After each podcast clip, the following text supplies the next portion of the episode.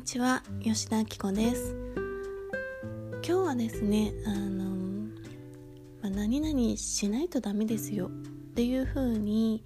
言われた時どうしたらいいのかっていうことをちょっとお話ししてみたいと思います。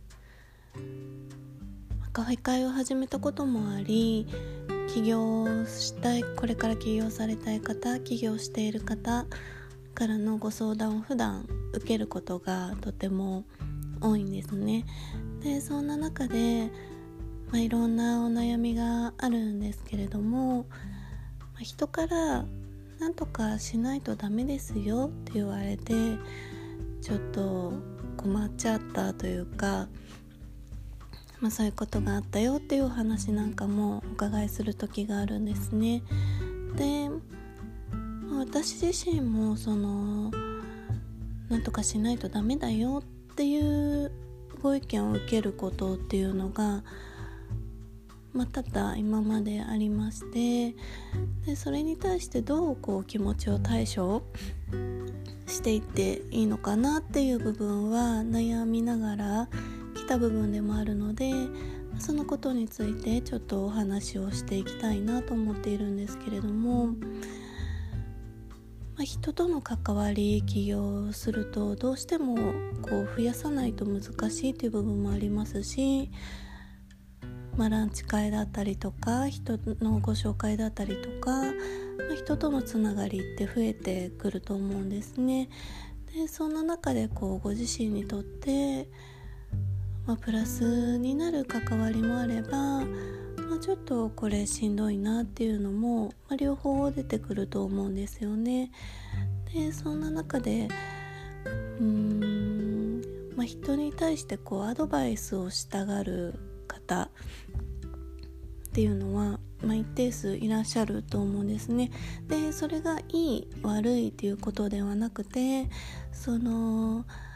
まあ、例えば私の場合であればうーんまあ、そのお金を稼ぐことと、まあ、こういう方のお力になりたいから、そのお力になった先にあのそれが収入になっていくのであれば嬉しいし、さらにそこを強化していきたいっていうので、どっちかっていうとそのお金を稼ぐっていうのがあの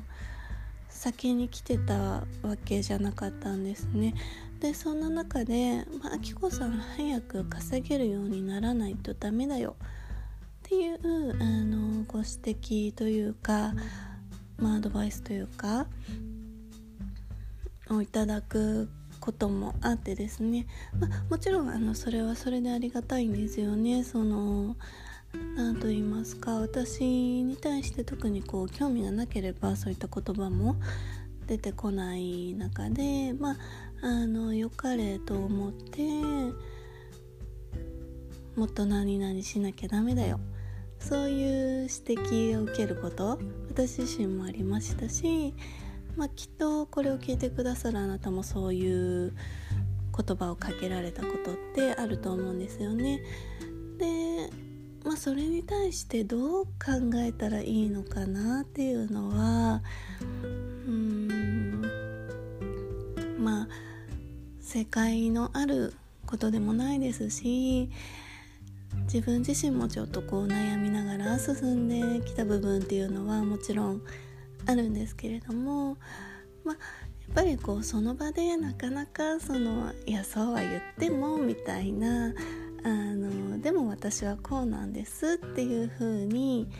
あの言えるお相手じゃない場合の方が多いと思うんですね。そのなんとかしないとダメだよっていう言い方をする場合、ちょっとこう立場の、まあ、上下って本当はないと思っているんですけれども、少しこう上の立場の方だったりすると、いやそうは言っても私はこういう考えがあってやってるんですみたいな、まあ、言えちゃえば楽なんですけど、そうじゃなかったりもするので、まあそうですね、そういった時に、まあ、その場はあの、まあ、ありがとうございます、そのような意見をもらってあの、まあ、一つの考えだと思うので本当にありがとうございますっていうふうに、まあ、うん、言葉で言うまではしないかな、ちょっとあってこううなずいて、その一旦心自分のなんかこう帰ってからちょっとモヤモヤしちゃったりとかあると思うので、まあ、一旦その心の中で、あ、それは一つの貴重なご意見なのでありがとうございますということで、あの一旦なんかこう感謝に切り替えるような形で自分の心の中で切り替えて、その後はもう、いやでもとは言っても自分はこういう考えがあってあのやってるんだから、あの、まあ、そのいただいたご意見はなんとかさんの一つのご意見ですっていう風に、その、まあ、アドバイスしてくださる方に対してあの自分の考えが違うと思ったら、そこのこう間をなんていうかシュッとちょっと切るようなイメージですかね。なのでそのアドバイスをくださること自体に対しては、うん、ありがたいなって、こうそれが本当に心の底からのありがとうじゃなくてもいいんですけど、ありがたいなと思って言葉にして、でも一方で私の考えはこうですっていうので、ちょっとこうそこに線を引くようなイメージですね。そんなようにして私はこう気持ちに対処して、こう自分の優先すべきことっていうのを今まで優先してきました。で、まあ、ただ